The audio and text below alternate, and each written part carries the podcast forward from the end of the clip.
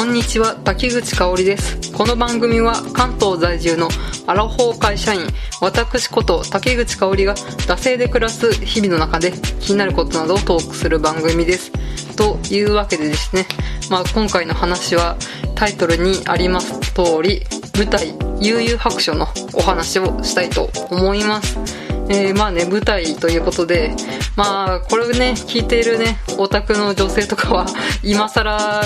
何言ってんだと思いますけど、一応この番組がですね、一般向けということですね、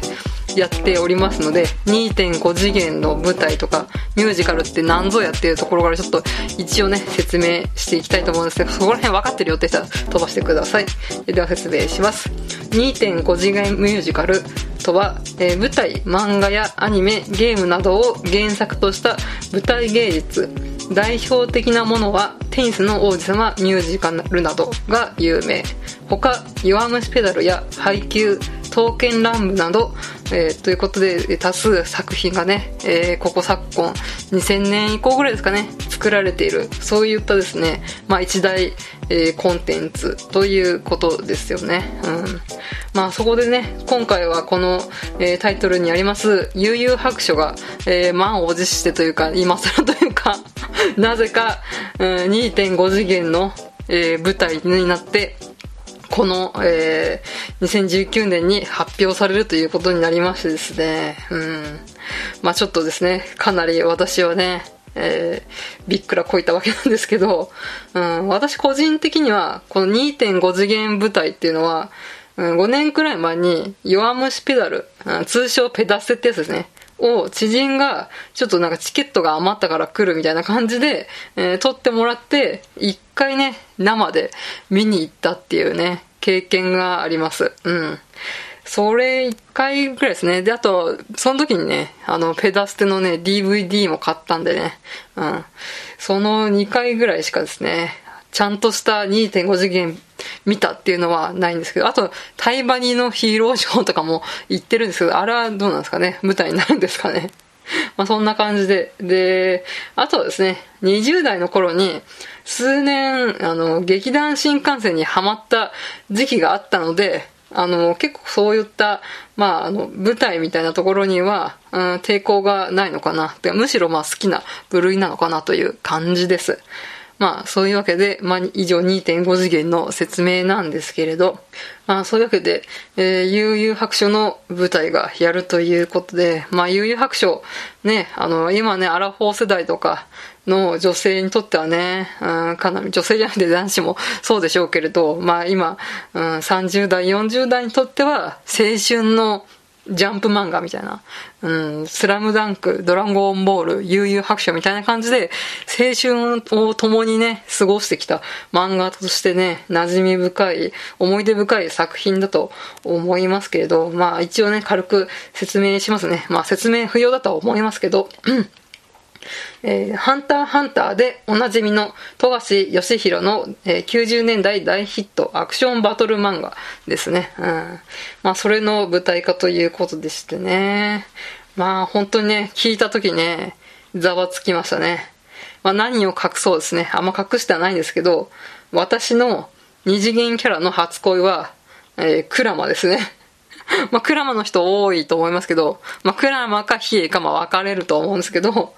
まあ中にはね、ユースケ派とか、うん、クワバラ派の人もいたかもしれないですけど、まあ私は、まあクラマですね。はい。そういうわけで、まあこのクラマ役がですね、うん、調べたところ、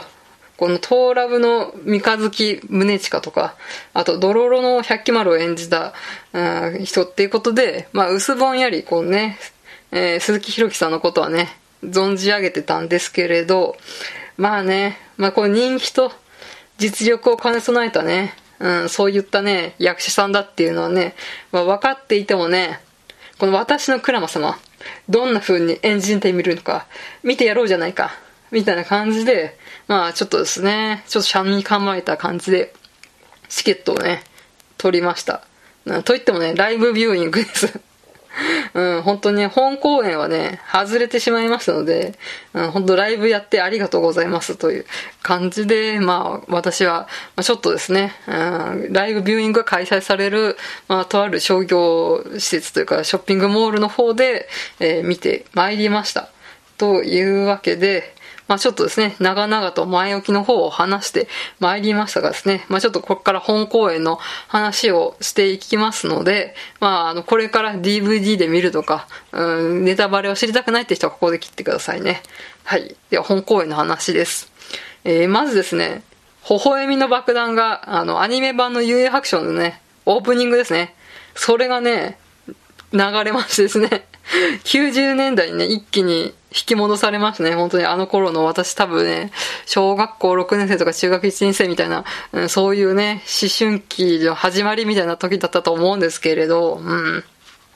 その時のね、思い出がバッと蘇る感じで、で、ユーユーファクションっていうあの、アニメタイトルロゴもね、